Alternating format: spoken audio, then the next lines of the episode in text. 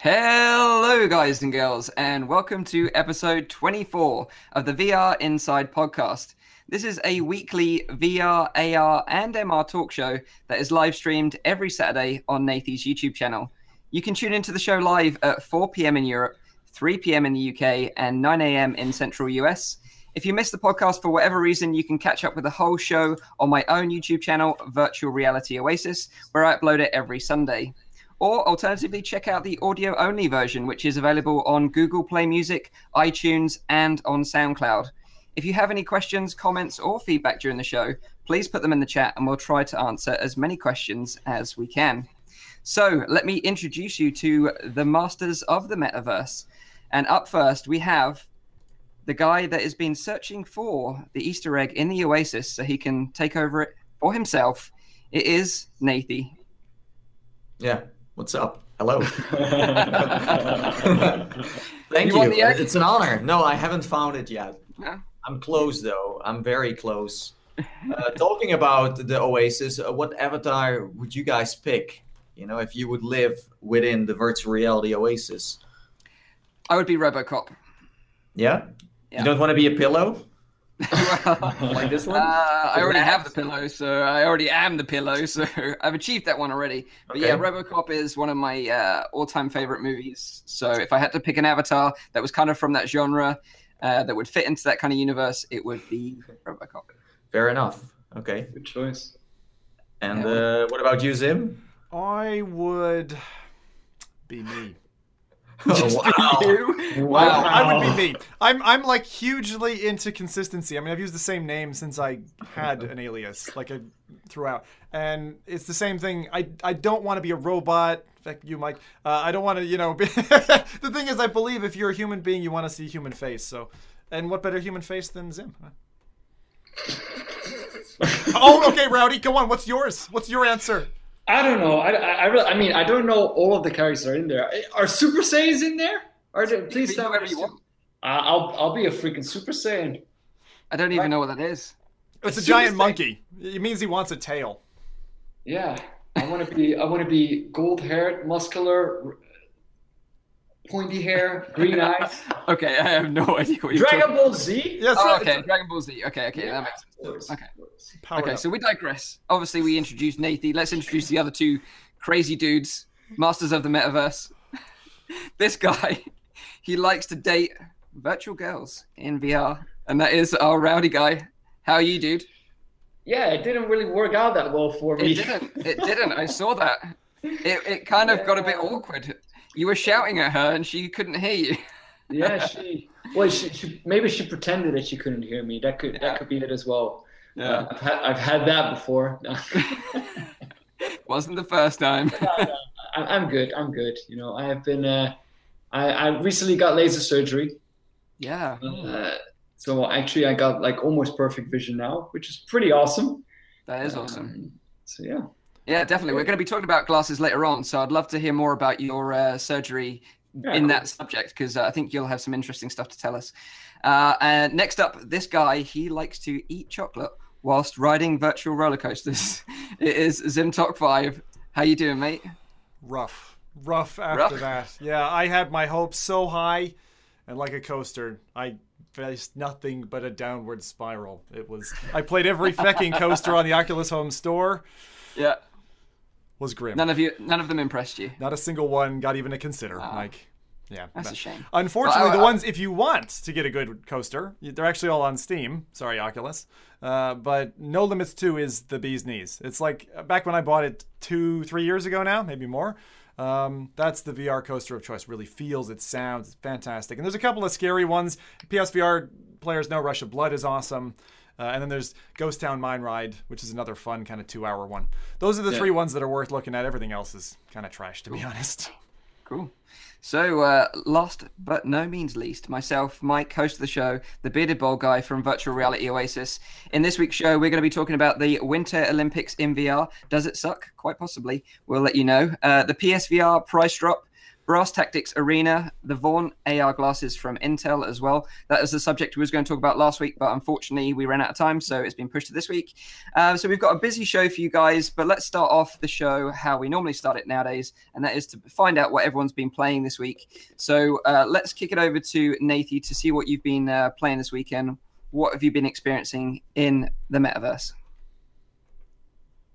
Oh, Nathie, your mic is dead.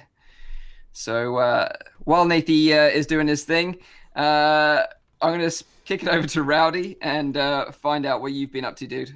I've been playing some Brass Tactics. I've only played the tutorial, and I'm planning to do the tournament next week, which is going to be a little bit of a disaster, I think, because everyone has been training. You know, I've been seeing so many posts on Twitter of like, oh yeah, I've been doing this and I've been doing that. And oh yeah, everyone has been playing co-op matches and these kind of matches, and I haven't even passed the tutorial yet. So, I mean, it's going to be hilarious. That's for sure. Another hilarious experience that I had this week was the VR dating simulator, Fallen Love. I would love to know more about that. So yeah, tell me about that one. Well, I mean, it was Valentine's Day, and I thought, like, let me just do a fun recording and see what kind of stuff is already out there. And there's actually a lot of stuff that is out there that is related to this kind of concept. You had like a few experiences that we're going to be releasing later in the week as well, but they were all a little bit how would I say it? Like pornographic. Wow. Okay. True. Absolutely true. It was a little bit weird to find that kind of stuff on the Steam store, but all of them were a little bit like too much to show on YouTube, I think. Okay. And the other one that I found was this one. It was called Fallen Love, and it was more like the dating experience where you like sit in front of someone, you get to talk. I find the concept a little bit ridiculous. You know, the 36 questions to your heart. I only need 2. But the problem was that she couldn't hear me, so you know I was doomed from the beginning.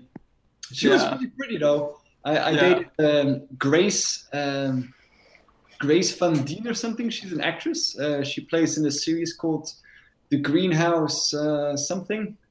I didn't know the series, but it's apparently it's quite. They had big names in here, Rowdy. They actually had big names. It was she was a real proper actress, and she really got me hot as well, so she was doing it quite well. For those of you that haven't seen Rowdy's video, I urge you to go and see it. Just like watch the first 5 minutes because it had me laughing so hard.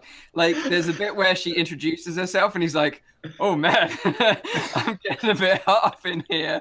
Because she is obviously an attractive girl. She's really pretty.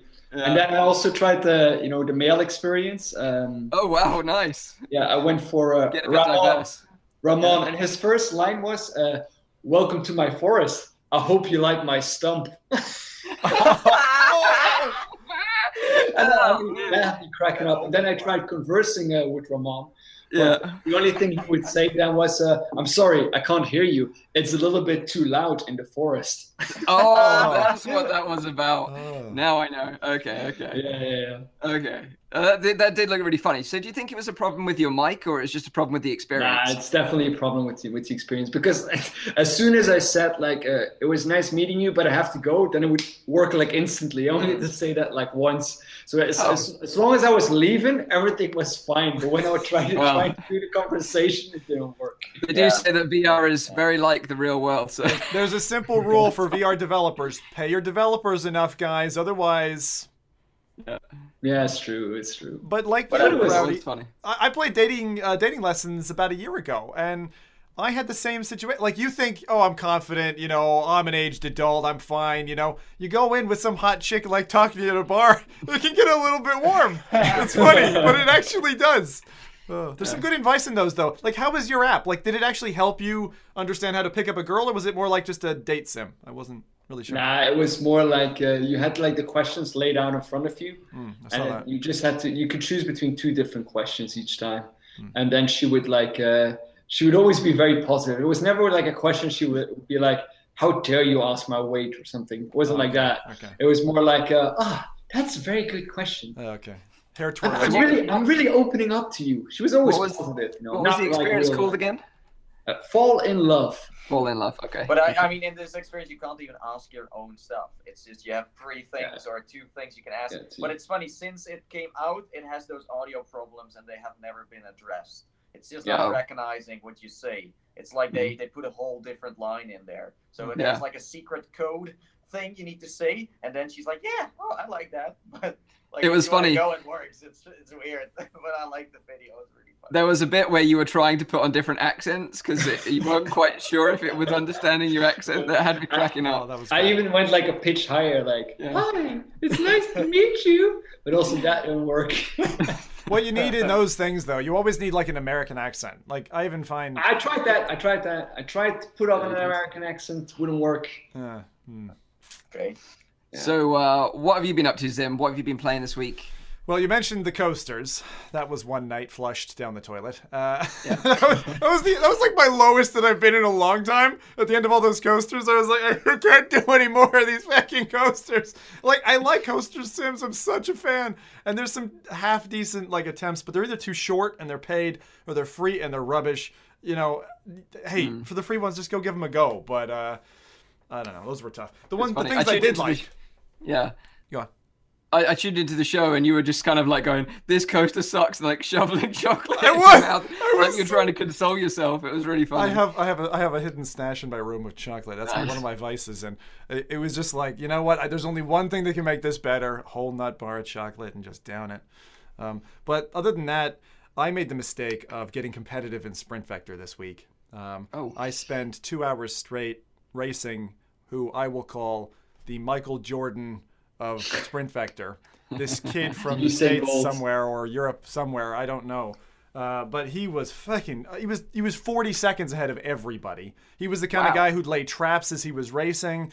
I just had it in me, you know, I'm a racer, so I'm like, I'm gonna fucking take this kid down, right? And I did. 12 races in, my arms were falling off, but I took him, and I, like, just at the last bit, I like hit him with one of these like binding rockets, and it stuck him to the track, and I got past him, and I was just like, I was cheering. I'm sure my neighbors heard.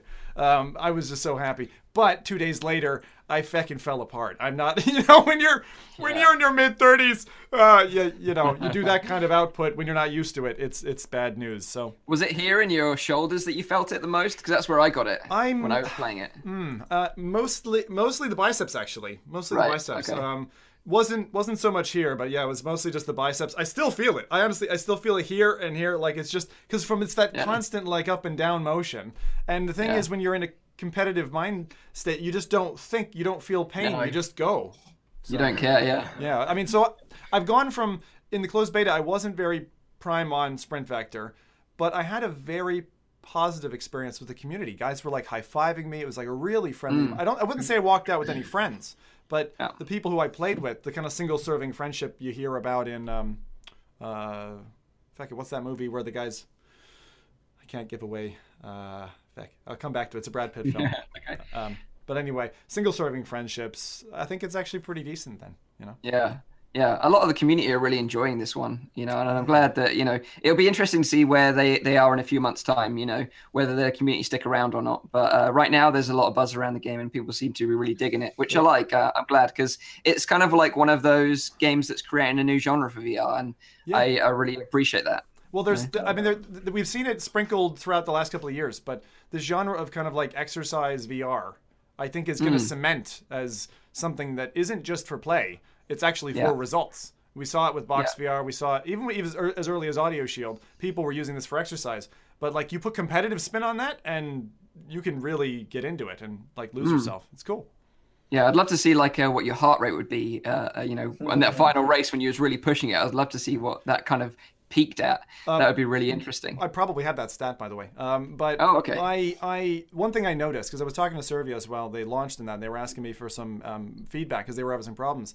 On the European store, they weren't even listed, like, and that is horrible for a launch. And so I tried to get any players on the European server, and it was just dead.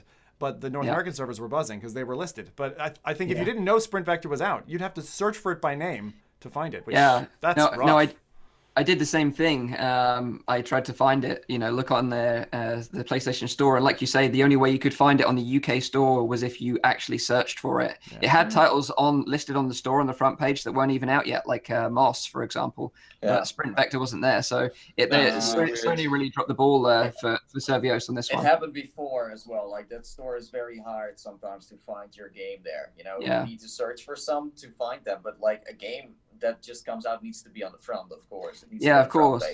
It's like a that size. Like, that size. Yeah, especially if you're a developer, you put your heart and soul into a project for like a couple of years, and then you launch it, and then it's not anywhere on the store. I remember seeing like a indie game or something like that, the movie, on Netflix, and the developers for Super Meat Boy, they just launched their game on Xbox, and then it wasn't on the store. They had the same problem. And you really felt their frustration. It was heartbreaking in a way. Well, the important thing there, isn't it, Mike, that and people, I had to explain this to my father because he was interested in investing in VR, which is a great news for VR, by the way. But in terms of like the spike, the way game sales go is not often, unlike PUBG, which probably went a bit like that, curved up. Most games have a spike and they just taper off. Like that's your day one is definitive for how many sales you're going to get in total. And, if you're not storefront, I mean, what are they going to do? You know, a week later, give them a storefront? Maybe it should help anyway. Yeah. So let's kick it over to Nathie. Now you're back on track.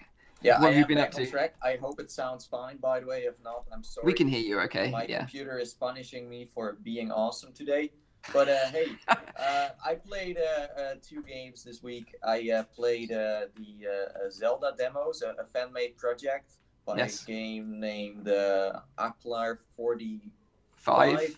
Yeah. But he made a few demos of battles that you can also do in all the classic Zelda games, but he rebuilt them in the Unreal Engine, and you can play them in VR too. So you can hold a sword and a shield, and you can shoot a bow and arrow. It's really cool. It's not really a game. It's more like an experience, I would say. But still, it's really nice. If you like to go a little bit off the road, then that's the thing you should give. Like you should give it a try. You can fight Ganondorf. You can fight a giant spider. Armagama, as far as. So it's actually it's interactive, Nathie. It is. Completely. Right. Yeah, and you can also fight against a lava dragon, Vulgaria or something like that. I'm not very good with names here, but that one was really, really fun. It's free, by the way. So just look it up, Zelda VR. And then you will find those demos. And I played TSA Frisky too after Rowdy played it. I was like, I need to steal his views. So I played it too. But no, that's a joke. But anyways, it's a really fun game. You know, you are in an airport and you need to frisk people. You need to like scan them and see what they are carrying. And if it's something illegal, then you need to grab it and then put it into like a dumpster or something. Yeah. But they are carrying funny stuff like pickles and Oculus headsets, Rifts. Yeah, true. Quackuluses. That's how they call them there. That's also a fun one, and it's free too. So, at the moment, I'm really looking for like the free experiences. Going back to it's like a pay what you want kind of thing. So if you want, you can give the developers like a few dollars or. And it's a sneak peek because they are going to bring out a full game. It started as a fun project, as a student project or something, and now they are actually a VR startup that is now trying to get it onto Steam and maybe Oculus Home too. So. That's really, really cool. Question for you on that one. Is there anything extreme in it? Because as a fan of that other border control game, like... Papers, Please? Papers, Please. Thanks, Mike. Is there anything extreme in it, or is it kind of cartoony? It's cartoony. It's not a serious game. Yeah. There is a VR game that touts to be the VR version of Paper Please, and that's called Border Control. I saw it teased on a website a couple of days back, and they're looking to they're currently trying to find funding to release in 2018. So maybe that'll be a bit more edgy, like the kind of game that you want, Zim. Yeah, you know me. I like edgy stuff. Yeah, Papers, Please was awesome, by the way. If you haven't played Papers, Please, check it out. But this week, I also, like Rowdy, played Brass Tactics, played with Zim, also played with Caleb from Reality Check VR. He's like one of the guys who went like training, like hardcore for this kind of stuff. Oh yeah. Caleb's gonna do well, and we'll talk more about that later because we're gonna be part of a tournament which is being hosted next week. But we'll go more into Brass Tactics later on in the show as part of the topics. The other game that I played, or two games I should say, is Esper 1 and Esper 2, part of the Esper collection. It used to be like a Gear VR title, so it's been around for quite a while, but I never got to check it out because I don't have like a Gear VR headset. It was also an Oculus title, by the way, an Oculus Rift title. It was, you're right, but gamepad only, exactly. So recently, the developers, CodeSync, they're a UK development company, re-released the collection for touch controls. So they implemented touch controls. So I thought, well, this is the perfect opportunity for me to dive back into this and actually experience it for the first time. So I went in completely blind, started playing Esper 1, and I just got so drawn into the gameplay. What is it about? So what you do is you play the role of a person who can control objects with their mind, and you're going through the Esper program, which is a program made by the government almost to make sure you're not a danger to society. So you've got to prove to them that you can solve these puzzles and you're not going to use it for bad. But essentially you get these increasing puzzles, a bit like Portal. Kind of gave me that vibe because it's got this humorous element to it. The story's there, and you've got these physics-based puzzles that you have to solve by using your touch controllers to move objects around. But it's really, really fun, and I really got drawn into it. And then as soon as I finished Esper 1, I just booted up Esper 2, and then I played them both back-to-back. Nice. In a 4-hour session. I was just loving it. Really cool. Is the story good enough to suck you in, or is the story a little bit more... It gives you that I expect you to die kind of vibe. Oh, yeah. You go from one level to the next one, a different environment. I think it's one of the first like titles that came out for Gear VR and also for Oculus Rift, by the way. So the second one ramps everything up. So I would totally say go and do the first one first. But when you experience the second one, everything's been ramped up to 10. What is the part that drew you in so much then? What is it, the puzzles itself, or is it more the atmosphere or the gameplay? It was the puzzles that kept me coming back because they increase in complexity and difficulty. So they're really satisfying when you solve them. But also it's kind of got this overarching story to it as well. More so in the second one than it is the first one. Like you escape the agent base facility at the beginning, and then you're in sort of an Aztec area, and then you go into like a dream world. I won't spoil anymore, but there's a lot of environments in the second one, whereas the first one's you're just contained in this one room. But it's nice that they took the concept of the first one and really just cranked up it to 10 and sort of increased the graphics, increased the story. They even had voice actors such as Nick Frost, who's like a UK actor, voice over some of the characters in the second game as well. So it's a really cool experience. If you want to check it out, it's available on the Oculus Store, $7.99 in British pounds, $9.99 in US dollars. But it's about 4 hours for both games. How did you find the touch implementation? Because when I only played Esper 2, but I played it through, and that was probably 2 years ago. How did you find, like, I suppose for the puzzles and things when you're rotating objects, were you using touch for that? Yeah, of course, yeah. So I never experienced it using, like, a Gear VR controller, so I don't really know how to compare it, but it worked really well on the Rift. I really enjoyed it. So but are you actually, like, grabbing an object with your hand, or is it more that telekinetic power that just... So it's like a laser pointer that you... Yeah, it, you're right. It is a laser pointer. You can't physically go and grab it. It's still, like, better as a seated experience because you're in a chair in the virtual environment as well. So I would recommend you sit down and play it. And then, you just kind of point at a block, and then you can move it closer towards you or further away, and that kind of thing. So, yeah. Cool. Yeah, I'd definitely check it out. But I also checked out the Zelda VR thing. I've only done one of them so far, which was the Armagoa's level, the big spider one. But like Nathie said, for a fan-made experience, it's super polished and, of course, it's free. So check out Aklar_45 on YouTube, and you can download all the experiences for free from the description in his videos. So that's really, really cool. So nice job on that one. But yeah, so that's what we've been up to this week. So let's jump into the first topic, and that is the Winter Olympics in VR. So the Winter Olympics are going on right now in Pyeongchang in South Korea. They started on the 9th of February, and they'll run through all the way to the 25th of February. But Intel are actually kind of sponsoring the whole event by offering VR sort of recording and streaming. And what they're saying is you can watch a lot of the VR Olympics. Actually, 50 hours worth of live events are going to be viewable in VR. But unfortunately, it's the way they've implemented it that's the not so good thing, because it's great that we can watch this content in VR. I appreciate that, and I appreciate where they're pushing it forward. And VR is becoming more mainstream and being used for live events and stuff like that, for football and things. I think it would be great as well.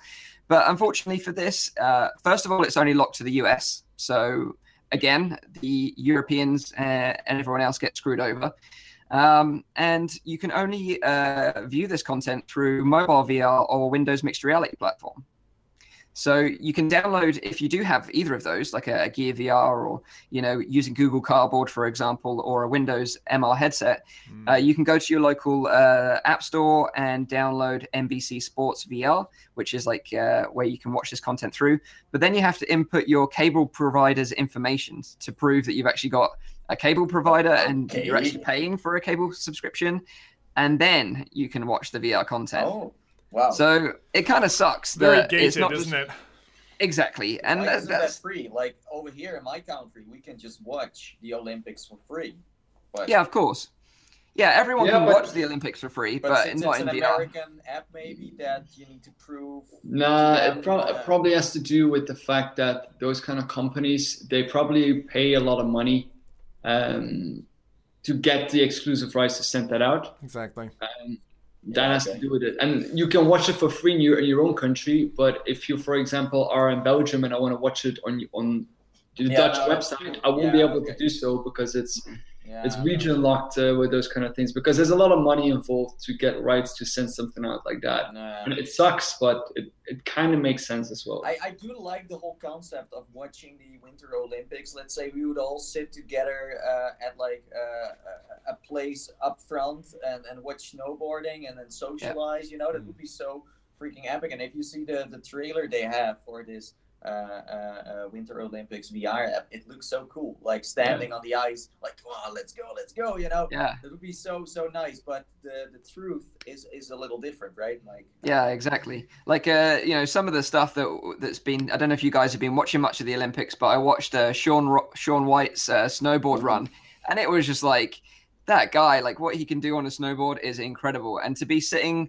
on the half pipe and watching him perform those tricks would have been a real magical experience. It's just unfortunate, like you say, it's gated off and only a select few can experience it right now. I don't know if I don't know if I mentioned this on the podcast last week, but when we were talking about Tesla and the Heavy Falcon, the Falcon Heavy. I wanted VR there, right? And this is just kind of a persistent desire now. I just want a VR camera or to be able to be in the environment. I mean, it's a baseline for me now, right? 3-4 years of this, it's like, you know, that's what I expect. And to only have it on mobile, I can see why they're being gated about it. But it is a kind of a disappointment.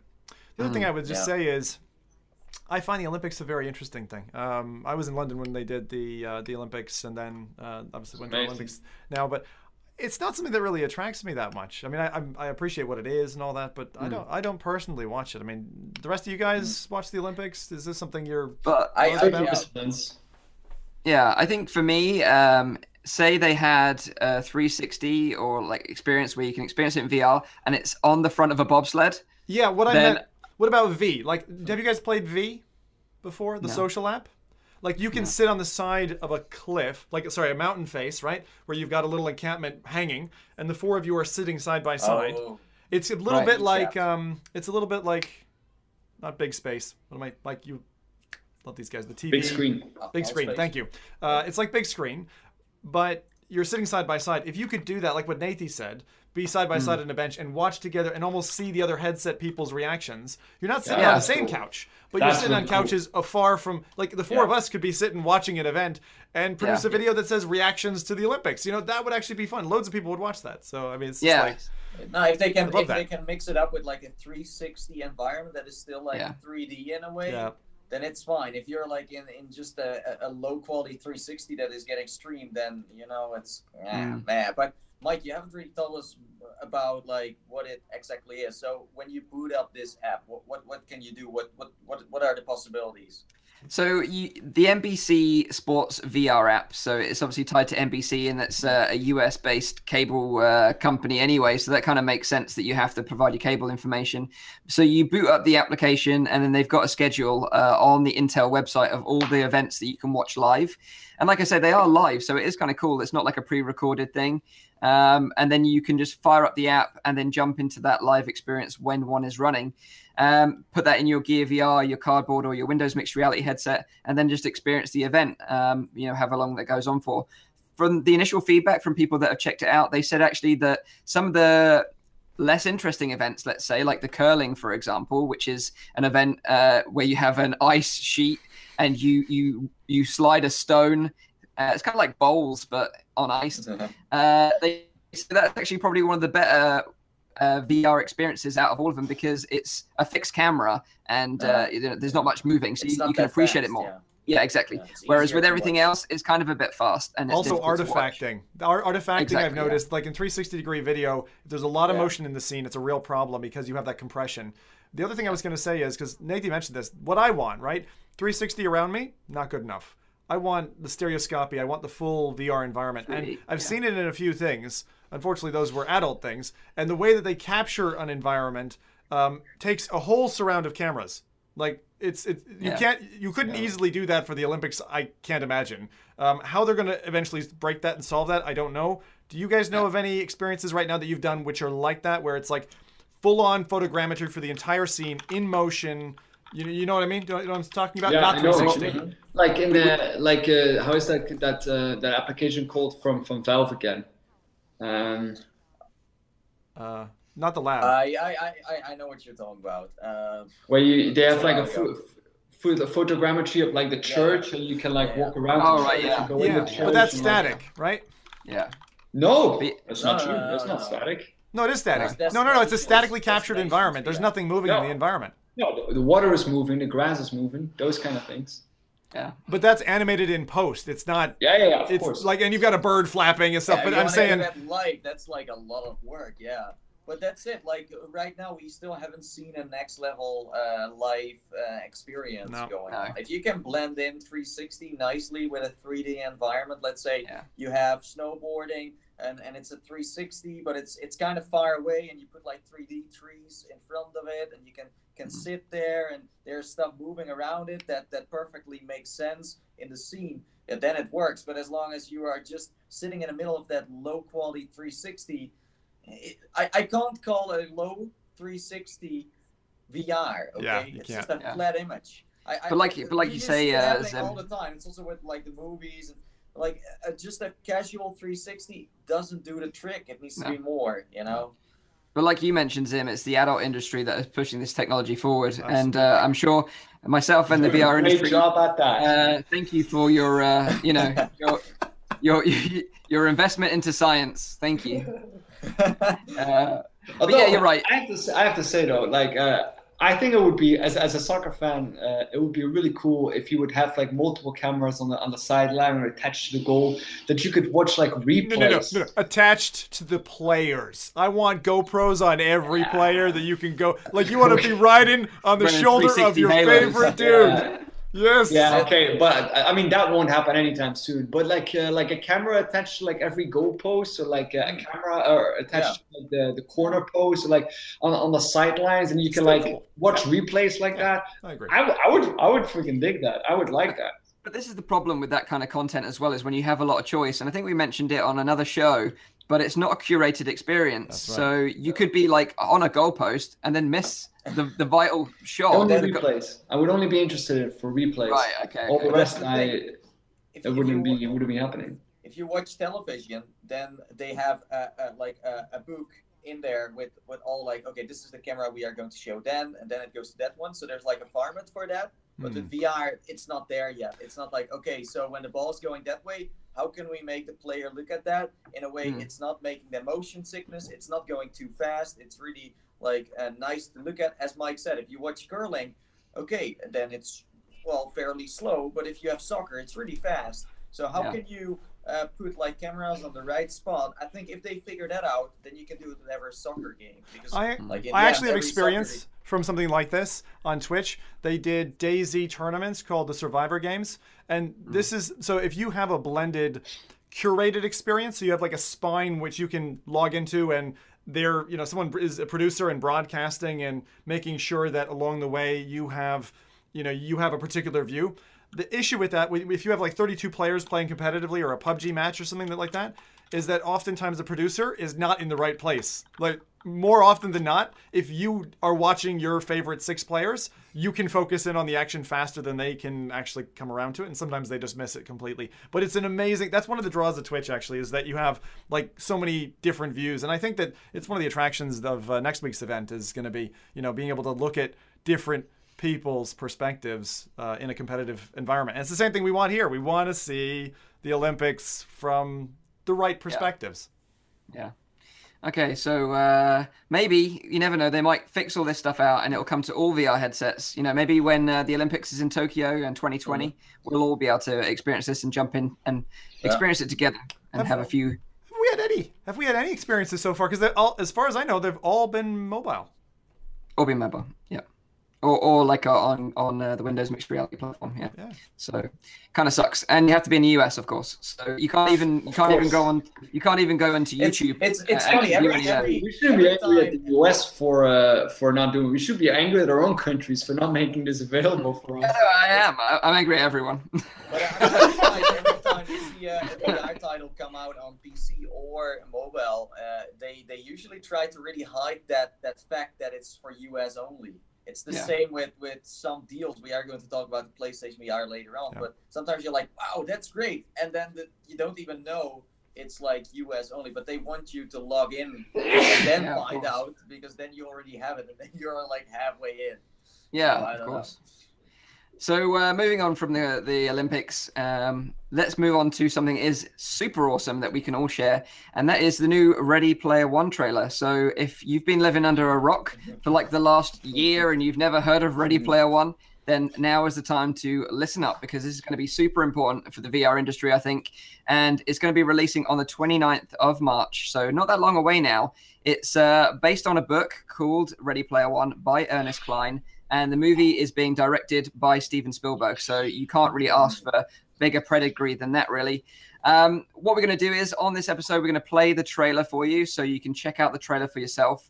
It's going to be friggin' awesome. So sit back, relax, check out this trailer right now, and then we'll talk a bit more about it after the trailer has played. What do you think of that then, dude? Is this the first time you've seen it, Zim? No. I watched it. What about second you? I watched it. Yeah, I mean, I didn't put the audio on now because there will be a time desync, of course. But I mean, it looks cool. I mean, I think the first trailer looked cool. I like this kind of concept, but it's hard to like judge a movie by a trailer, I think. There's so much stuff going on. I haven't read the book, so I'm guessing that you know a lot more about this than I do, Mike. Yeah, of course. Too. I'm kind of wondering how they're going to draw this into like a straightforward story. So yeah, I'm kind of interested. Yeah. So the basic story, to let you know a bit of an overview without too many spoilers, is that you've got the main character who's called Wade Watts. He plays the main character, and his avatar is called Parzival in the Oasis, which is the virtual world. The world has kind of gone to shit, and essentially the Oasis is the only place that people tend to go now to get enjoyment, have education, meet up with friends. That's all they do now, just in the Oasis, because the real world is so sucky. So they all put on VR headsets to go into this Oasis. But the guy that created the Oasis, like a Mark Zuckerberg type character who invented the whole thing, just dies suddenly. And then he's like, well, what I did was, before I died, I hid an Easter egg in the Oasis, which is like the size of like a solar system, for example, to give it a bit of perspective. Mm-hmm. And whoever finds the Easter egg will take control over the whole Oasis. And then there's this like evil corporation called IOI who make all the technology, but they just want to monetize the Oasis. So they are trying to hunt for the egg themselves. And to obtain the egg, you need to find 3 hidden keys within the virtual world. And whoever finds them obviously takes control. But the main character, he stumbles across the first key, and then things just snowball out of control for him. But it's going to be a super cool movie, I hope. The book was freaking awesome. Book was very good. I was when did you guys read this? Like, did you read it before you got interested in virtual reality, or was it afterward? Yeah, it was about the same sort of time, because they kind of coincided a little bit. Like, the book's a few years old now, but it was around the DK1 days that it came out, I'm pretty sure. But the thing with the book is, and the same with the movie, is it's got so many references in it from pop culture, you know, like he drives a DeLorean from Back to the Future, for example. But like in the book, it's got the Ghostbusters logo on the side of it. It's kind of like a real mashup of franchises and stuff. And obviously in the trailer, you see at the end there's tons of different Easter eggs in the trailer itself. And there's a section where people are running down the road with VR headsets on, and then it switches to like the Oasis. And they're actually like Spartans from Halo, and they're sort of like getting into the fight. So I think it's going to be really cool. I'm really looking forward to it. I even think I saw like parts from like Final Fantasy. I thought, well, I wasn't sure. Yes, yes. Cool. They've updated it though. They've really taken artistic license with this, which I appreciate.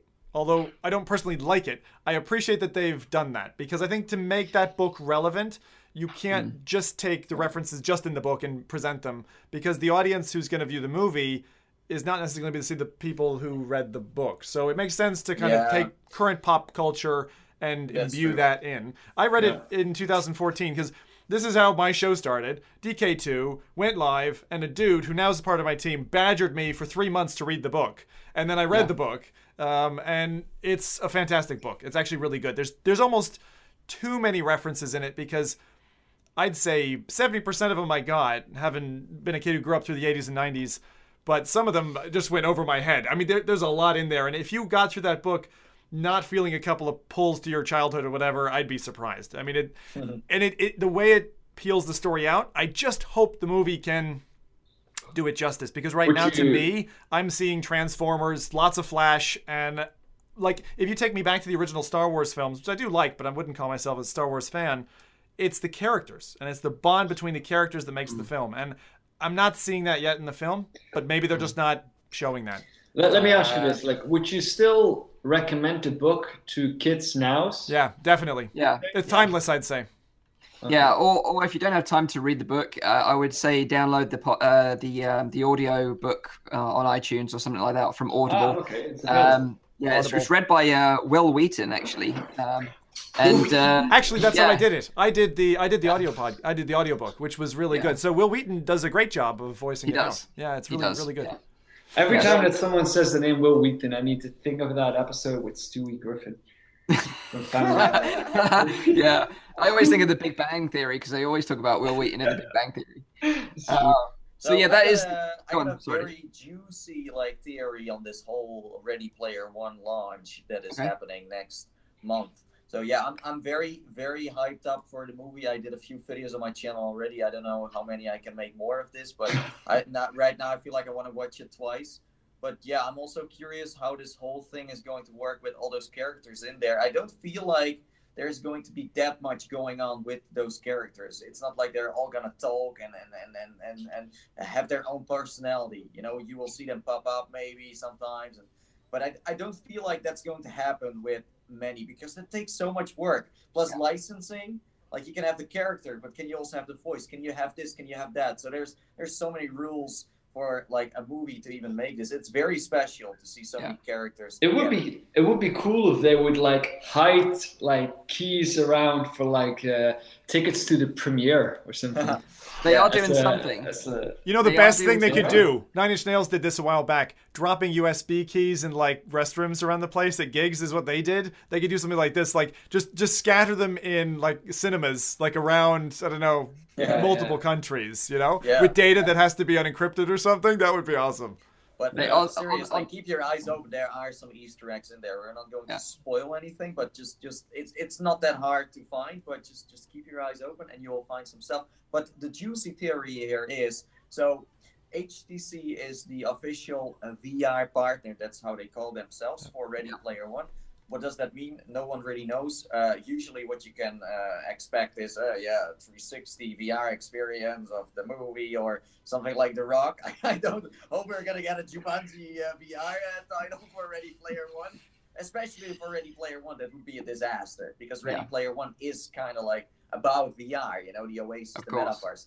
But the juicy theory I saw popping up on my timeline yesterday was one of my subscribers said, what if HTC is going to launch the Vive Pro together with the movie when it comes out? Because they said something about Q1 here, Q2, I don't really know. But this could be the moment for them to launch this.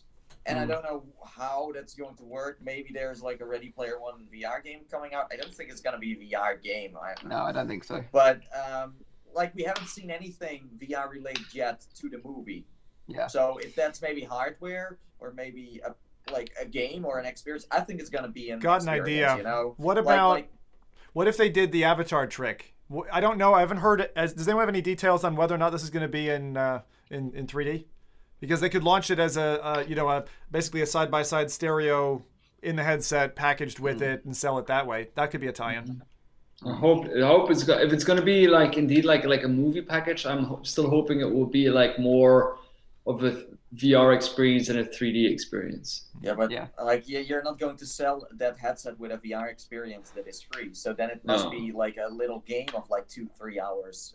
That's the only option, I guess. But it's interesting, though. It could be a good moment, and the Vive Pro is, I think, it's ready to go. There's not really anything that they need to wait for. Maybe just the right moment to sell it, of course. They could. I know what they could do, Nathie. Actually, spinning off of that idea of yours, they could do what Doom did. So they could take all the 3D CGI characters and put them in a VR environment for you to explore and experience so that you could see them in the scale that they were and all the detail. I would be interested in something like that. Like, that's quite a cool, compelling VR experience, even if there's no game involved. Actually, it's just viewing the characters. That is a good point, because that's what I miss a lot with these movies that want to make a VR adoption. Instead of making it like a game experience, like that awful thing they did with Halo Recruit and that awful thing that they did with Jumanji, just make it something simple that you can experience it's a roller coaster. I would love, and I've said this already a couple of times, if they make a Jurassic Park movie, don't make a Jurassic Park game where you need to shoot dinosaurs. No, just put me in a freaking roller coaster and let me go through the theme park watching it. Well, they already did that with Ready Player One, because Sansa made an experience that you can go around and explore and see the characters and iconic vehicles. What I'm hoping is that they do something different from that. So it's not just this Sansa experience, because if they just say, oh yeah, the Sansa experience is here as well, then that would kind of be a bit disappointing. No. I don't think that's gonna happen. This is one opportunity they can take, because we have never seen a movie coming out that is about VR, so this is their moment to shine. They are the official partner. They have been silent for so long now. They did retweet the trailers and they did share some stuff, but this is their moment to you can, let's say if it's a toothbrush or something very simple, you can just put Ready Player One on there and it sells. And that's what you saw with the Minions. You saw that with almost every movie. You know, everyone wants to have Minion, banana, Tic Tacs, and candy, and onesies, and shoes. But maybe it's much more stupid than that. And maybe it's just that, in the beginning of the movie, when they go into the Oasis, that they just use the HTC Vive. Yeah, maybe. Yeah, well, maybe that is it. Or it uses the Vive Pro or something. It's they've shown the headset, so that can't be right. Because they've shown the HMD that the guy is using, right? I mean, they're not going to say because the way the book goes, I mean, not to spoil anything, he does upgrade his headset, and I don't think they're going to be stepping from the shitey HTC Vive Pro to the modern one. That wouldn't do well for their product. There are so many possibilities of what you can do with a movie.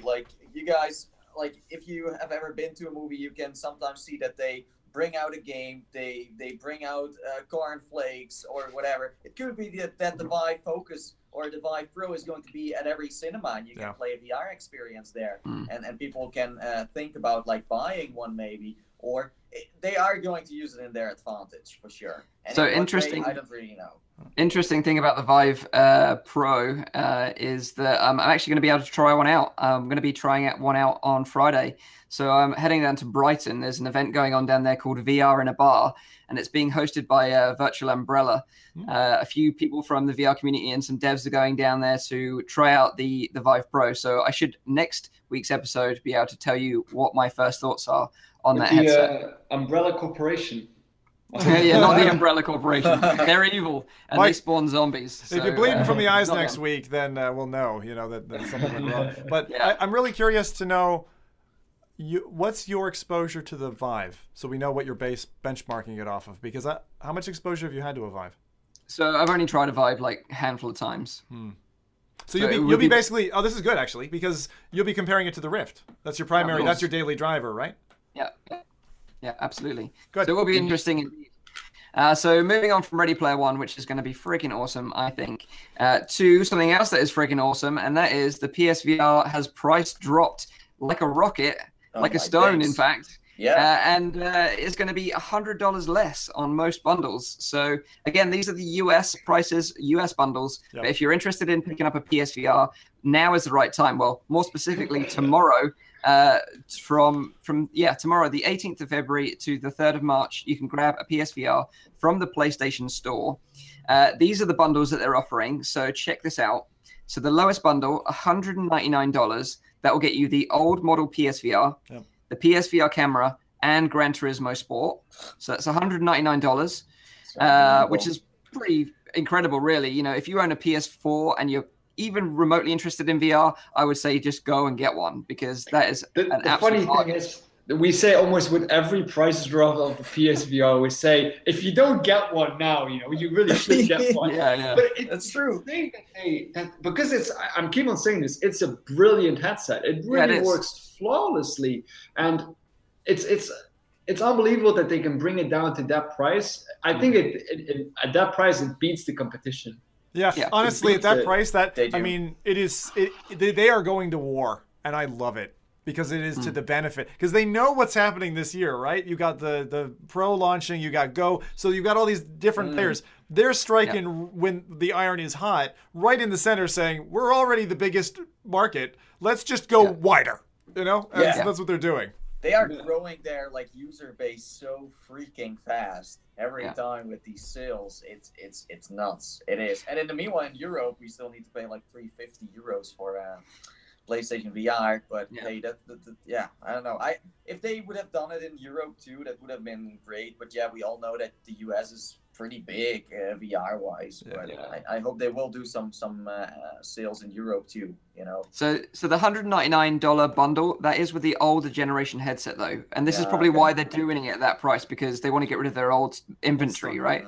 I still have that one. But it's like the difference between those headsets is almost nothing. Yeah, by the way, you're right. And I'll come on to the minutiae of the details between the two very shortly. But the next price point is $299. So this is the new model of the PSVR with the PSVR camera, and this one is bundled with Doom VFR. So it's $100 more expensive, but all you're getting is the slightly newer model of the headset, essentially, and Doom VFR over Gran Turismo. No PS aim controller, no. So what I would probably say is go for the $199 one and just buy Doom VFR. Yeah. And then, you know, you're getting Gran Turismo and Doom VFR for like $250 probably. But so GT is a throwaway, frankly. Oh, right, okay. It's not there's only a segment of it that's VRified. It's not a proper race game. If you want a proper race game, get Dirt Rally on PS4. I didn't know that. That's a great VR game, by the way. But yeah, no, I think don't even include that as something in your consideration of the bundle. That's a throwaway edition. Doom is decent, but again, you know, just buy it if you find it interesting. So this is the kind of the best bundle, I think, in my opinion, and it's $349. You get the new model PSVR, the PSVR camera, the Move controllers, and Skyrim. Fucking hell. Yeah, do that now. That's Zim's bundle right there. Do that now. Go buy it. I knew Zim was going to like that one. I didn't actually see that one. I saw the 199 model, but I didn't see that. That is an amazing package. Yeah. But so, 199 plus Skyrim, how much would that be then? Yeah, but you would need controllers as well. Yeah, you might be able to pick them up cheap, but, you know, it's still a great bundle. Oh, it's fucking great. So that bundle, the 349 Skyrim bundle, would have usually been 449. So you're getting $100 off that as well. Yeah. Originally, you would have just paid that for the headset, just the headset, no controllers, no game. Fucking hell, that's brilliant. Skyrim's a game that you could think like hundreds of hours in, right? Yeah. I'm already 80 hours in, and I think I've completed 4 quests. But there are so many good titles in PSVR, you know, and there's still so many good ones that are common. It's a really good investment, I think. Yeah, that's true. And if you buy a PSVR during this bundle, go and look for Sprint Vector on the store. If you can't see it, go and look for it. Go look for it, right? Yeah. And if you have a PS4, you should already have a PSVR because the last price dropped and we set. It means you're not listening. Yeah. It's weird though. I posted it on my Facebook, and there were still people like, well, it's still a little bit too expensive. It is, though. I was like, are you kidding me? It is. Like, you're 16, this right? Is your moment. Yeah. But hey, also, this is really cool.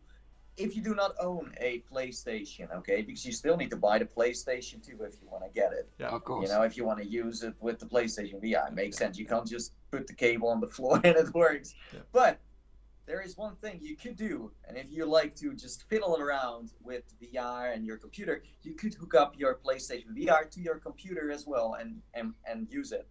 So really? $200. Really? You can use a PlayStation VR on your computer. Now, of course, it's like a little like fiddling around, and you need to do some stuff. But if you like that, and you're like, okay, well, $200. Let me just get this headset. Then this is your moment. We said it many times before, but. Yeah. Intriguing. So, I'll have to have a look into that. I've never heard of that before. It's kind of under like an underdog fact, but it works. Yeah. Nice. And you can play Steam VR titles with it, maybe. I never tried. I can't imagine that it will be. I mean, the tracking will be amazing. It's not right, but it's great. But that's just great. Yeah. Okay. So just to go into the differences between like the older version of the PSVR and the newer model, like Zim mentioned, the differences between the two are really negligible. And really, is it worth the extra money? I don't know. It all depends really whether you've got a 4K a 4K TV or not, to be honest, because the new model has a HDR pass-through on the breakout box. And basically what that means is high dynamic range. So if you've got like a 4K TV and you've got content like on the PS4 Pro, for example, and you want to play your games with HDR enabled, because they do make them look a little bit prettier on your 4K TV, then that's maybe why you would go with the new model PSVR. But let's be honest about it, if you've already got a 4K TV and a PS4 Pro, you know, like you're gonna sink your money into the top of the range headset anyway. So you know. Other than that, the only difference is it's slightly more ergonomic in terms of design, because the cable that it is detachable now, and it's also a lot lighter than the previous version. So that's going to be a little bit nicer for you. And also the earbuds have got a new location to slot in for your audio. And it's just sort of a little bit more thought out in terms of little sort of tweaks, but nothing great in terms of advancements. You know, the display, everything else is exactly the same. So I like. That's what I like about PlayStation. Yeah. Even if there's an upgrade there, it's not like they are going for a big leap. You know, everything is so fair. You know, like if you can buy that, then fine. If you got the older one, you're okay too, you know. It's not really a problem. So so there we have it. Kicking it like go get yourself the rest right now with their great prices. Yeah, go get yourself a PSVR. So like I say, the deal's only going to run until the 3rd of March and starts tomorrow, which is the 18th of February. Yeah, I think it's worth saying, Mike, if people are interested in picking up this deal and they don't have a PlayStation yet, personal recommendation, because I played on both. Just do the extra for the PS4 Pro. It is worth it for the extra frame rate, slightly extra fidelity. Skyrim, there's a notable difference between the two. There's good side-by-sides on the internet. Go check them out. I think PSVR Frank did one a while back for Skyrim. So, but the difference is enough that I'd say it's worth the extra cash if you don't have a console yet. Yeah. Interesting. Okay, so moving on to from PSVR to Brass Tactics. So this is a sort of a fairly big launch because it's kind of been a bit of a slow start to the year. Brass Tactics, if you don't know anything about it, is made by a studio called Hidden Path. It was originally released, due for release in October 2017, but got pushed back to February this year. I guess it just gave them more time to put a bit of polish on it and implement some more mechanics and stuff in the game.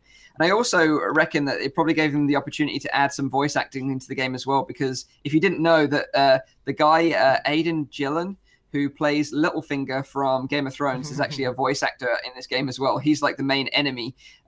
So he's the kind of taunting you and telling you how much you suck at the game, which is kind of funny. Yeah. But like Brass Tactics is a real-time strategy game at heart. It's the lead designer from Age of Empires 2 was involved in the game's development. So it's kind of got real-time strategy in its blood. And what you essentially do is you overlook a tabletop battlefield and have a choice of different units, different play styles, and you sort of gather resources to fund building your army, which then you can then, you know, send along the way to destroy the enemy units and ultimately take over your opponent's castle. So that's kind of the aim of the game. Rowdy, God damn it, man! You do that. I look over and see him doing eye drops, and it totally affected me. Throw me off my stride. But yeah, you know, you've got different tactics involved. You've got different units that you can deploy. You can also upgrade your castle, so it's all tactical as well. So your tactical advantage over which points you choose over the battlefield as well can sway the tide of battle as well. And you know, it's cool because there's two parts to this game as well. There's a free to try model, and then there's the actual paid for game. And I love it when games do this. And I think it's a really wise way of getting your game out there, because Lone Echo did it. Like, it had Echo Arena, which was a free experience. It gave you a taste of the mechanics of the game, the movement of the game, but in a sort of multiplayer competitive arena. And the same with this game as well. Like with Brass Tactics, they've got Brass Tactics Arena, which is free and is out right now. Came out 2 days ago, the 15th of February. And during the free part of the game, the Brass Tactics Arena, you can play one map, multiplayer or competitively, and the first two story missions, which essentially are the tutorials that will guide you through how to play the game. And then you can play online as much as you want on this one map. Yeah. And then obviously you've got the full game, which is due out next week, which is the 22nd of February. And that's going to have like a 6-hour story-driven campaign and over 20 maps that you can play, like multiplayer, competitive, co-op, everything on. So that's kind of cool. So have you guys been checking this out as well? Like, obviously, I know that I've been playing with Zim, completely wrecked him with a couple of my dragons. Don't remember that at all, Mike. Yeah, you have selective memory. I just remembered chocolate last week. That's all I remember, just lots of chocolate. Yeah. I haven't played it yet, but I'm interested in checking it out. One of the main questions I always have after like a launch like this, like how long is the multiplayer going to last? How many people are still going to play this after a few months? That's something you can't really answer. You need to just wait and see what happens. I am surprised, by the way, that they are using the Oculus avatars again in game. I feel like they're always like kind of the thing that is not really getting used that much, but over here you can finally show off your character a bit more. It's like, it's a nice feature. You can use an Oculus One where you can dress up and really look like yourself, but I never see any like game out there where they really use them. And it actually surprised me. I saw you guys playing, and Zim looked like Zim. Yeah. I got surprised because when I wasn't playing Mike, I was surprised by the fact that it looked like Mike. I was like, Mike's in. Oh, right. That's the because it's a bit like their Wii model, right? So it's like having the Wii characters or whatever. That's true. So I'm happy they are using that again. Agree. That's already like an improvement. And we're not even talking about the gameplay mechanics yet. I like the fact they put like Littlefinger in there. Is he called Littlefinger in the game too, or no? He's not. Just use a different name. They use a different name. Yeah. Like, imagine this game. Like Brass Tactics, Game of Thrones edition. Absolutely. Bam. It feels like it, because when you upgrade your castle, the way the castle opens up and like the intro of Game of Thrones. It does. It looks like the intro of Game of Thrones. Oh, you're right. Yeah, you're right. That's really nice. But anyway, I'm not going to talk more because I haven't played it, so I'm going to just... Yeah. So what do you think, Rowdy? You played it. You said you're struggling a little bit. Littlefinger is giving you a hard time. Littlefinger is giving me a pretty hard time. Like, and I've still set it to easy, so I don't know what I'm doing. I know that the first time that I played it through is since you play the tutorial, and the only thing that the tutorial explains to you are like the three basic units, which was like archers, swordsmen, and cavalry. So I went against Lord Baelish, thinking there was only these 3 units, and I was there with like my 18 units of archers or whatever I had, and he had like freaking tanks and fire-breathing dragons and like mortar and cannons, and I was just getting wrecked the first time. And the second time I realized there were more units, but I started building them way too late, and I don't know. I think you've really got to manage your resources and do your castle upgrades as quickly as you possibly can, really. Yeah. So regarding your resources, do different kinds of lands give you different kind of resources, or is it just... Yeah, they do. So some lands will have 2 tower points on them. If you capture those 2 towers and put a tower down on each, then that will gather you more resources. But also, pro tip, there is a castle upgrade you can unlock fairly quickly at the beginning that will increase your ore productivity. Yeah, exactly. So can you explain how this game looks and plays from the start for the people that haven't really seen a trailer yet or are listening right now? How does it look? So it's a table, right? Yeah, so if you can imagine in your mind, like if you've ever heard of like the Warhammer series, like where they have like big tabletops of like landscapes, and then you've got these little tiny like models that you can move around. That is essentially what it is in VR. So you've got this huge tabletop arena in front of you that is a landscape. There's tons of different maps. And then you've got these little units, and like Zim, Rowdy mentioned, you've got archers, warriors, and cavalry to start off with. And then as soon as you start upgrading and capturing regions, you earn more money, and then you can unlock more upgrades. So then you can get dragons, you can get artillery, you can get tanks, all sorts of different characters. So really, really cool. But a lot of them, a bit like rock, paper, scissors, they counter each other. So archers, for example, will be really strong against warriors, and then if you have archers, then they will be really weak against cavalry. So it kind of, you've got to keep an eye on what your enemy's doing. And if they're doing something, then you can say, right, okay, they're doing this. Let's go with this one to sort of react to their gameplay. There's also a lot of micro in the game. There's a lot of micromanagement for those who are RTS players. That's, anyway. Mike, one of the strategies he employed against me when we weren't playing was that he would try to bait my guys into his territory. He's like, I'm going to go pull you over here. I'm like, fuck you, Mike, when I was not playing him. And, it was interesting to watch what you were doing, but seeing those... call them fugly gold trees on the landscape. I guess those are gold sources, and I kind of worked it out toward the end of us not playing. So it was good. It was a good first run, but I think that for next week's competition, if anyone goes in cold, you're screwed, because you've got to do these tutorials. It's a completely symmetrical experience. Yeah. And that kind of, like right now, the one thing I'd say to Nathie's point, right? How long is the tail going to be for people? I actually think that right now, in the RTS or strategy space, there aren't very many offerings in VR, and therefore they have a longer tail. The big example there is Dragonfront. If you look at Dragonfront, you log in today, you will find 50 concurrent players playing that game. It's very successful, actually, for these players. It's not like an FPS. It's really interesting. I actually think these games... That is true. But what I do want to say is there have been more of these kind of titles, and they didn't go anywhere. And the titles you... like our naming here are the ones that Oculus was, well, they weren't funding those titles, but they are kind of on the platform, so they can keep them alive in a way. But they're doing a big release with this, though. Then I don't know what is going to happen. They're doing a very big release with this, though. So Oculus is going full on with this one. And also, I think it's a game for a different audience, because there's so many competitive multiplayer games out there where you're like running around with a gun or like Sprint Vector, where you have to run like crazy. That's my point. Not everyone wants to do that. Like some people just want to sit down and think about things tactically and work out strategically what they're going to do. And I think this caters to that audience. That's what disappointed me about the game, actually, Mike, is that I feel like it's very much...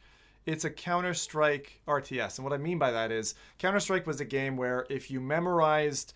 I can get to this point, that person can get to that point. You can throw a flashbang. You can memorize it. There's no dynamic nature to that. And so for the first beginning component of the game, I'll tell you what I'm talking about here. So it is a symmetrical experience. My play style and your play style are going to be very similar. You're locked to 3 different modes of play. You can be aggressive, defensive, whatever. But you're branching later in the game, yes. But early on, it's fixed. I'm not going up against a different race. I mean, correct me if I'm wrong. There's only one set of units. No. So that's where you're wrong. With the different play styles, you get different units. So you get like for example, you said the basic ones are like cavalry, warrior, and archer, right? Well, if you change the play style, it takes one of them away, and then you get like a scout. And the scout is faster. Yeah, but that's what I mean. That's forking. Yeah, you're not a different race from the beginning. It's not like StarCraft where you're Zerg, Terran, and Protoss. It's not like that. It's not like they had serious game balancing here. It's symmetrical RTS gameplay, which for me, I'm not a big fan of. Like, it's just, it takes the fun out of it for me, because then it's just a race. You're just racing to a point, and it's a different style of RTS, and you have to like it. It's like Age of Empires.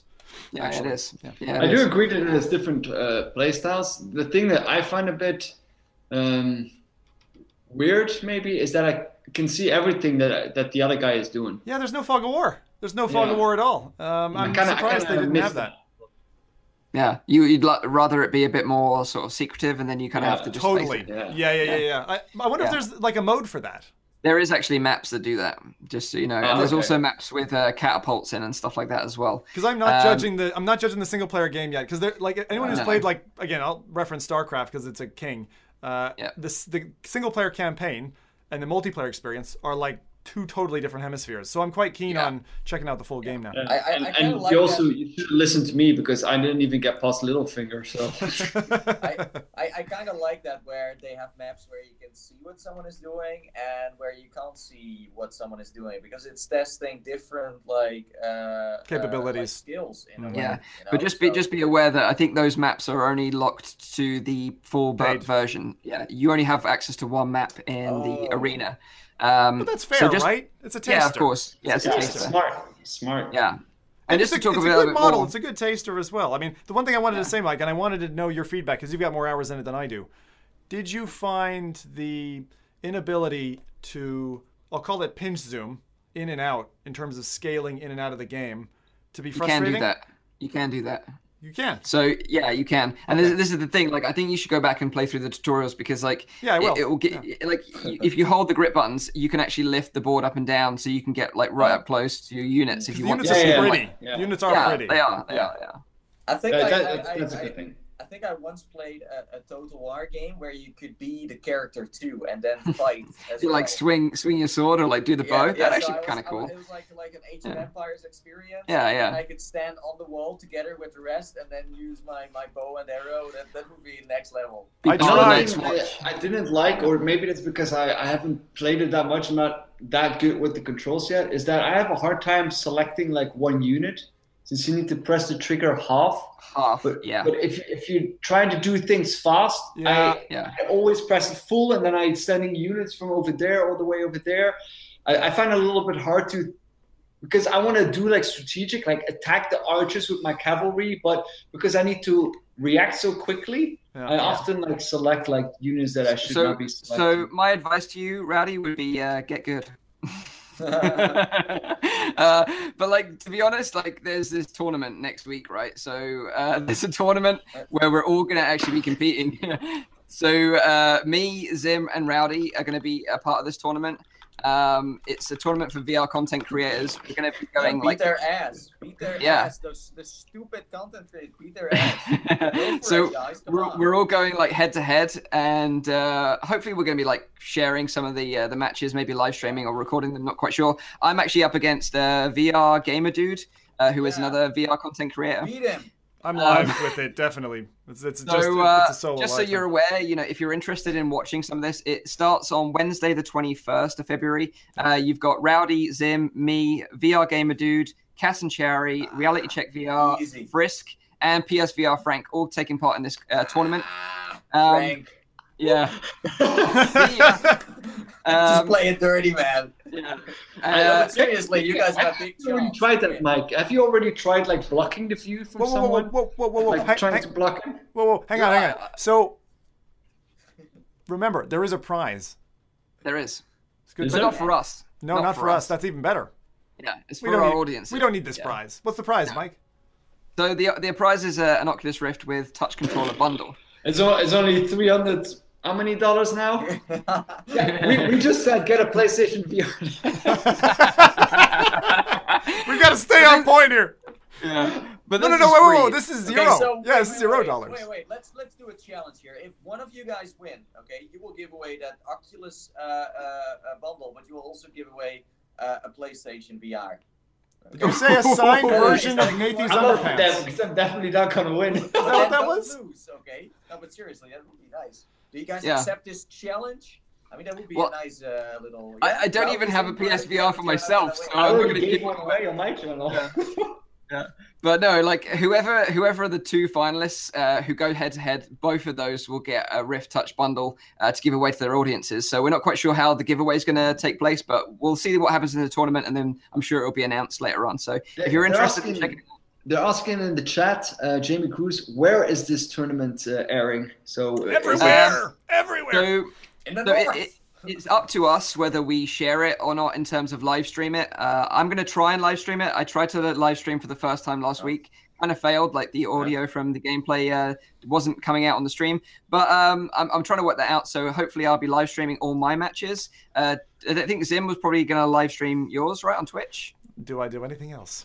Exactly. So you're going to get like half of the tournament, but if someone doesn't decide to stream, then you have still no clue how. I thought that we had to like send our feeds to Oculus or something, and they would. No. I mean, I haven't read the emails, so if we do a live stream, Oculus will share it, but they won't be hosting a live stream for us. No, put it that way. Yeah. Well, so Oculus, if you need a host that is going to like summarize these battles, then you can call me. Okay, I will just do you can be the. And I'm like, oh look at Rowdy, he's going for. You don't want that. You're not gonna be saying that a lot though. Yeah. So need a commentator for this. To be honest, for matches like this, the commentator amps up the energy like double. And any competitive esports tournament has a commentator. Where I mean, they do it with like Echo Arena. Then try it with this one. Just do a small event, and if it's like me sitting at home commentating, is. Yeah, but no, I wish you guys a lot of luck. I hope it's going to work. As I said before, Frank, Casantieri, you can do it with your eyes closed. And VR Gamer Dude, well, he's not stupid. I'm going to try and do it with their eyes closed. Like, I'm going to be holding this hand in front of them the entire time when they're trying to do something. Personally, I think our biggest competition is Caleb. I think he's going to be the one to look out for because he's legit, like, hardcore multiplayer guy. He's gonna win. He's like the Rocky of the R games, you know. He's he is. Those stairs like 6 times, and then he probably already has 45 hours in this game or something. Sure. Yeah, he's just been sleeping in it, subliminally going in. Yeah. So so if you want to check out the tournament, by the way, Oculus more like getting the content creators in there, and good job, you know. Yeah, but like you say. It should have been like hosted by them and having a commentator. Yeah. That would have made it 10 times better. Also, it 10 times more complicated, though, Mike. I mean, the issue with that is that at the point of ingest, if you get it wrong, it mucks up. And also, with only 2 weeks' notice, scheduling can be a real problem. So. Yeah. It is what it is.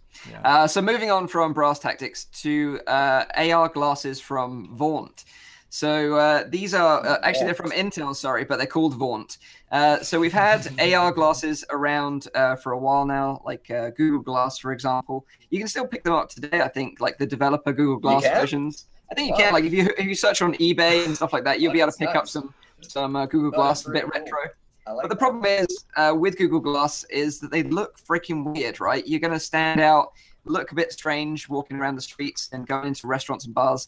Yep. And in fact, a lot of people that bought Google Glass and went into bars and restaurants, they actually got told to take them off because people in bars and restaurants didn't like the fact that people were going to potentially be recording, know, them eating their dinner or having a drink at a bar. So that was kind of weird. But these glasses from Intel called the Vaughn are, I love this. Are different. I have to say, I love this segue, Mike. You're basically saying that they should subvert the system and record people without their knowledge. But I know you're not. It just sounded like that. It's a stupid concept because, you know, you can record anyone with a mobile phone. Yeah. I mean, I can be sitting in a restaurant. The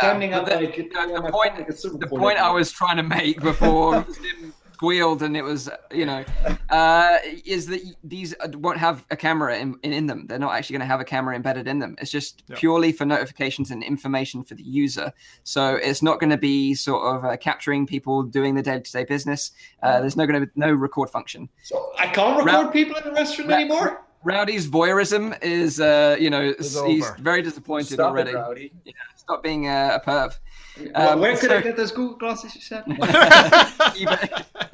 Funny fact, though, I just found one on Amazon, and this guy was at like $800 for a Google Glass Explorer Edition version 2. Well, that's actually cheaper because I think that's way cheaper. It was $3,000. I think they were over over $1,000 before. You can get a Pimax for that money. Wow. You can also get a lot of apple pie for that money, which is better use of it. Oh my god. Okay. So we're actually playing a video right now, and it's made by The Verge. They were the ones that kind of got the inside scoop on the Vaughn glasses.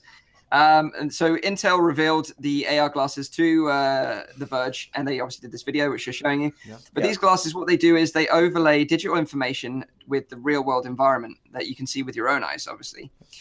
So these new glasses, they look really discreet, and that's pretty much the reason why I think they're more interesting than the Google Glass ever was, because when you wear these, you're not going to stand out in a crowd as to be wearing something different. They just look like a normal pair of black glasses, right? Prescription glasses. So you would have to have your prescription lenses like you would do with a normal pair of glasses. But what these glasses have in them is a little tiny laser which reflects and then goes straight into your eyeball. So it doesn't get like projected onto the glass or anything like that. It goes straight into your retina. So the information is going straight to your retina. And that means that regardless of what your eyesight's like, the information that gets projected into your eye is going to be crystal clear. So how this works is all the internals are in the stems of the glasses themselves. And then you connect your mobile device, whether it be Android or Apple, via Bluetooth to the glasses. And then you can enable whichever notifications you want to be displayed. So whether that be text messages, emails, directions, whatever it may be. And then, like I say, the information is beamed into your retina, but it's not there all the time. What you have to do is you have to look down at a 15-degree angle, and then you see it clear as day. And then when you look up your normal vision, then it's going to disappear and fade out of your view. So it's kind of unobstructive, which I like about this kind of wearable tech, because a lot of wearable tech is kind of obstructive, and it'll sort of like vibrate or make a noise to alert you of notifications, whereas this is more discreet in my mind. Wow. What happens when you're driving? A little popping. Oh, God. Sorry. This is what I just said. You have to look down at a 15-degree angle to see the notification. You're looking down at a hot chick going around the corner at a 50-degree angle, and then you get in a horrible accident. You have to explain it to the wife. Quick question, though. Since they're using direct projection, what happens if you move your glasses a bit up and down? Yeah, so it has to be precise. Because what people with IPD differences? How is that going to work? You have to specify your IPD when you buy these. So they measure your IPD at your optometrist, and then you buy them through. So I would imagine you have to buy these. It needs to be a very small pinpoint. Then Since if the glasses are a little bit too high or a little bit too low, then you won't get a clear vision. But I think so once they customized it to you to work, they showed him, you know, with the kind of, it looked like it was a rangefinder attached to the guy's face when he was measuring. But what's your reaction to this, Mike? Is this something that you would use? What's your vision? Do you have glasses? Yeah, so you have glasses, don't you? I wear glasses for driving, and I wear glasses for like going to the movies or whatever, but I don't normally wear glasses. I also wear glasses in the Rift, so I've got a custom set of prescription lenses in the Rift. Okay. So yeah, I would wear these because I wear glasses like, you know, take them on and off. And certainly for when I'm driving, like say if it gives me directions or something like that could be really useful. But also they reckon they're going to integrate it with Amazon Echo. So you could ask Alexa, like while you're cooking, for example, like what's the recipe for like a banoffee pie? And then she'll send it to your glasses and then you can see it as you're making your banoffee pie. You don't have to... Or you're dating a girl that's called Alex, and every time you call her name, you know, the thing is going to pop up every time in your face. It will tell you, Rowdy, that you're in a forest and that it's too noisy. Yeah, probably. Pro tip, actually, if you do have an Amazon Echo and you do have a girlfriend that's called Alexa, you can actually change its name. Yeah, that's true. I know. That's true. Yeah. But you're into lasers going into your eyeballs, aren't you, Rowdy? So you kind of know firsthand what this might be like. The first thing I heard, like, it's a laser that's going directly in your eyes. I was like, I don't know if this is going to be so safe then, you know.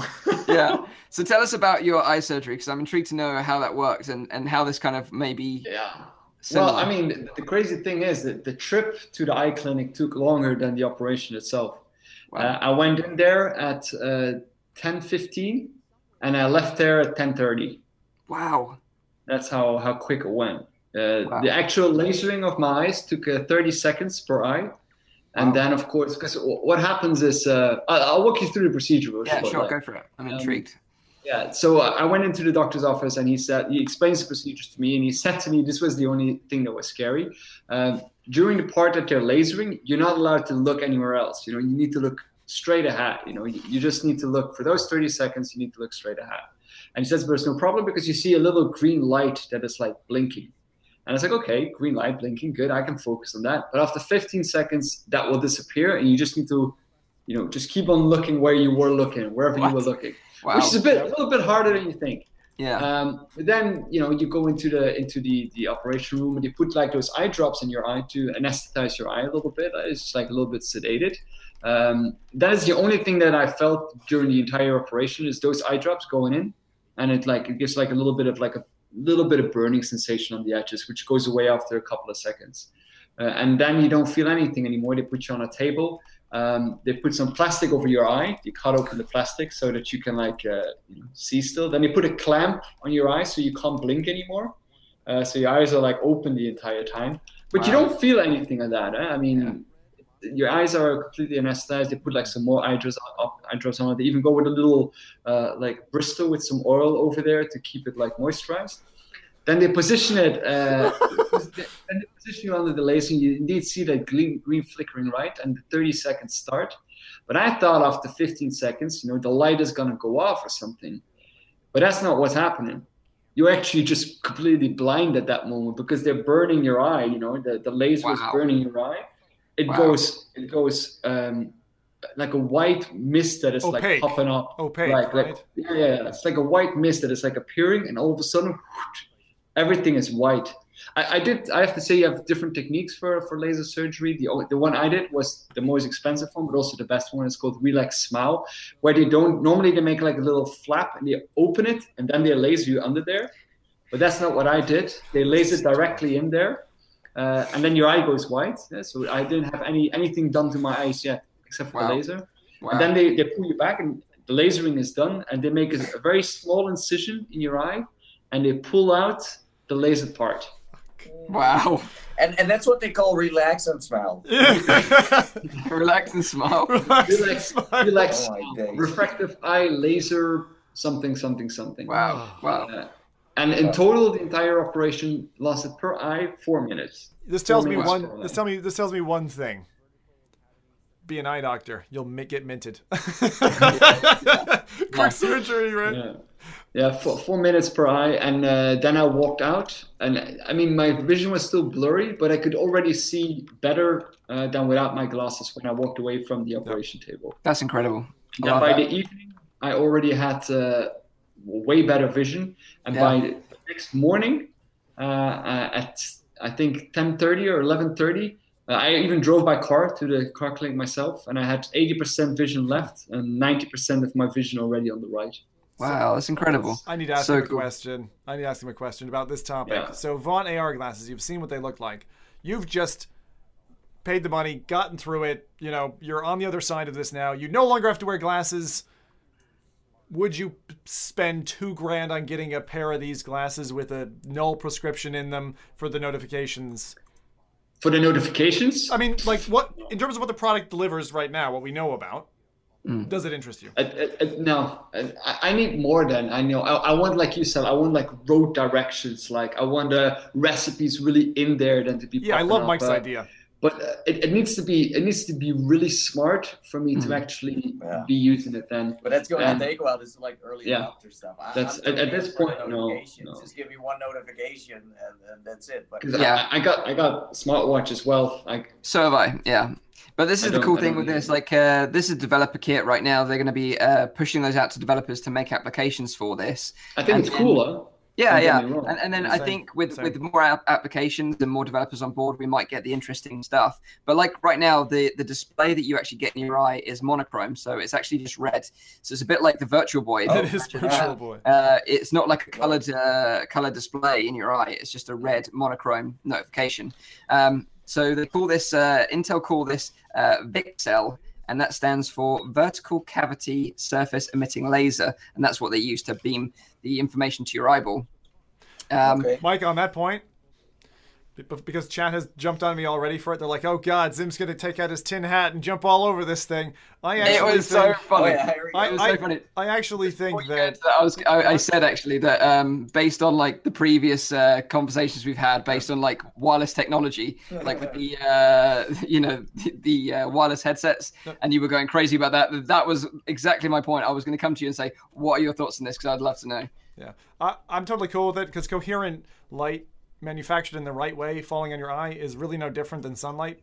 You know, it's like, yeah, it's coherent. You do have to be careful. Obviously, if you get too coherent, then you have Rowdy's surgery, and you don't really want that on a day-to-day basis.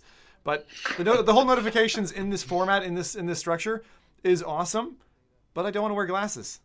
Yeah, I mean, right? As someone with 20/20 vision, I don't want to have the pressure on my nose. I don't want to have the pressure on my ears. No. As cool as it is, where I would probably use it is if there was something like this built in as a software layer into the headset I was using that was discrete and separated. And when I say separated, I mean it would not be performance impacted by a title or a game or whatever I'm running. It would run as a separate thing, like a separate discrete layer that could let me know if someone had opened my front door, that could, you know, be in this all-in-one headset. And actually, that takes us back to Ready Player One again, because it's kind of like the Oasis. You want a headset that does it all. Mm-hmm. That's true. But I mean, I would like to have glasses. I don't really need glasses, but I see them as a fashion item and as a tech thing, you know?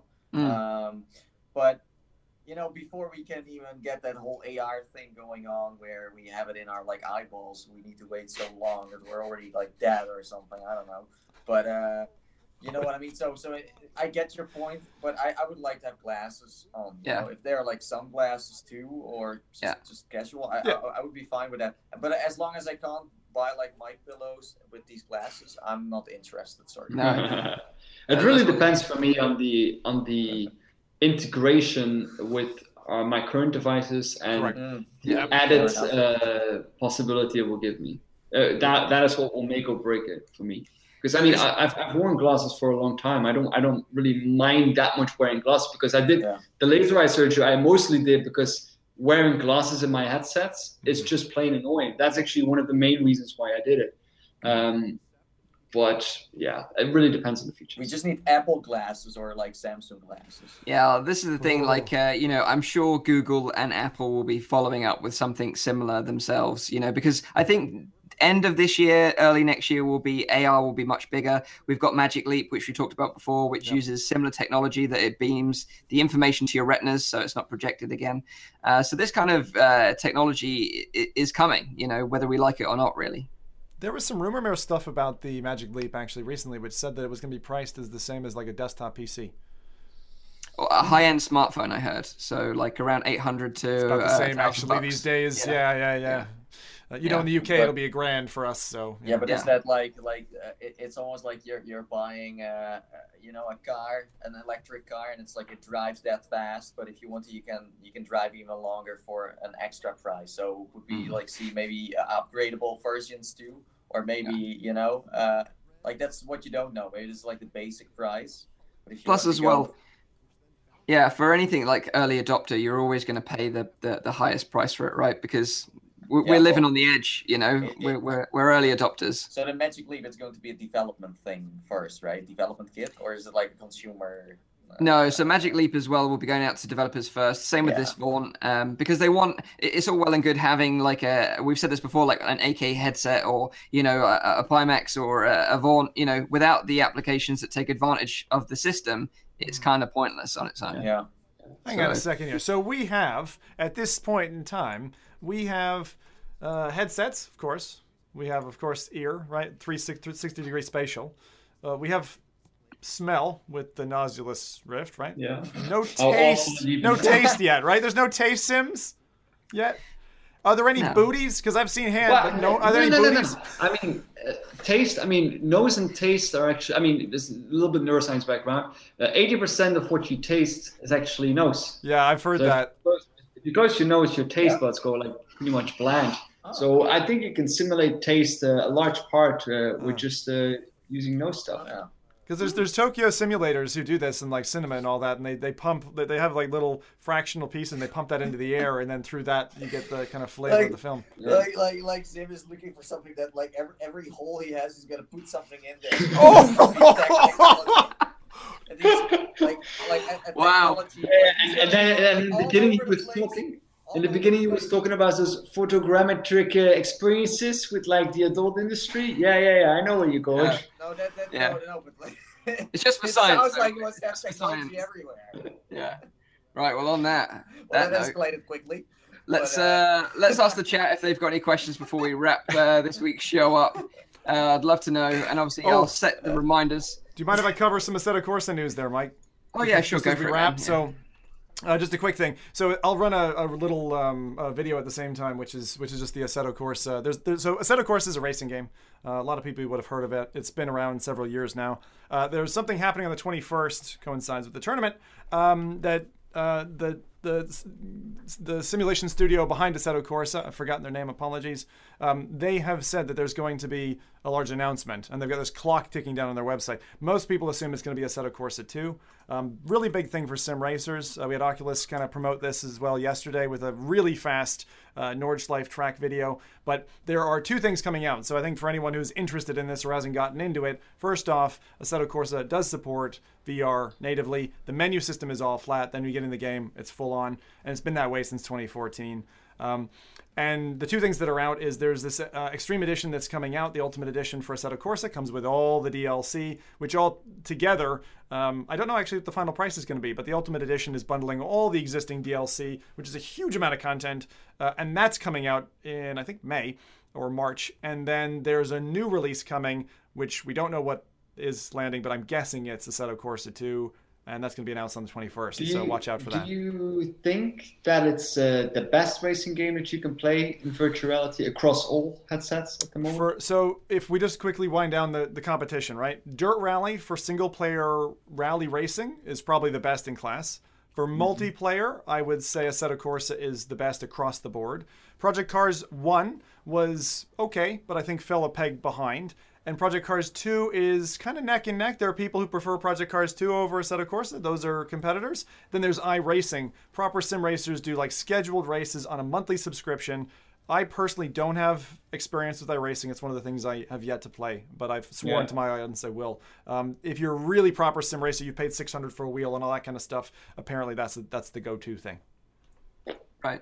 Okay. Nice. Cool. There you go. Any questions in chat? Yeah, someone is asking about the Vive board I showed on Twitter. So I found an old picture on my phone where you see someone standing on a hoverboard, a surfboard. I don't think that's real. I don't think that's ever. It looks pretty like legit in a way, but I don't know if that's like a thing where you can have like a hoverboard would be cool. That would be cool. Was it like an April Fool's joke? Do you think? Yeah. Could be. It felt definitely. Like one. So guys, if I post some weird pictures, it's not always real. Okay, it's just messing around with your minds. Yeah.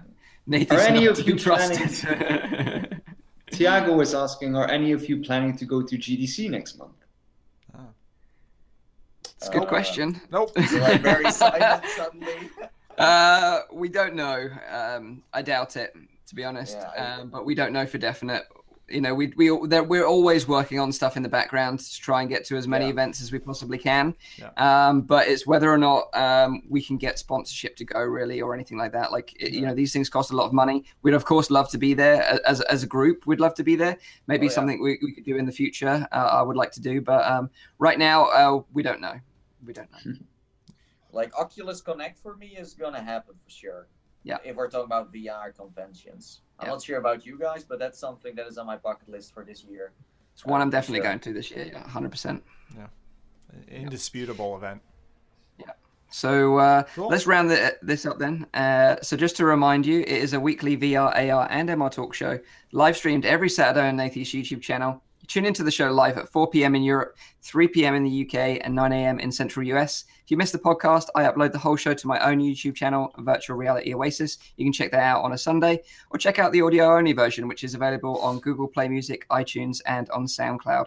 Thanks for being a part of the show. Again, we love having you guys, having you around, and love hearing your feedback as well. So if you've got any questions, chuck them in the comments, maybe of the video that I upload, and maybe I'll read them out on next week's show, or get in touch with us via Twitter. That's probably the best way to communicate with us if you want to talk to us directly. So thanks again for being a part of the show, and we shall see you on next week's episode. Take it easy, guys, and bye-bye. Ciao. Bye.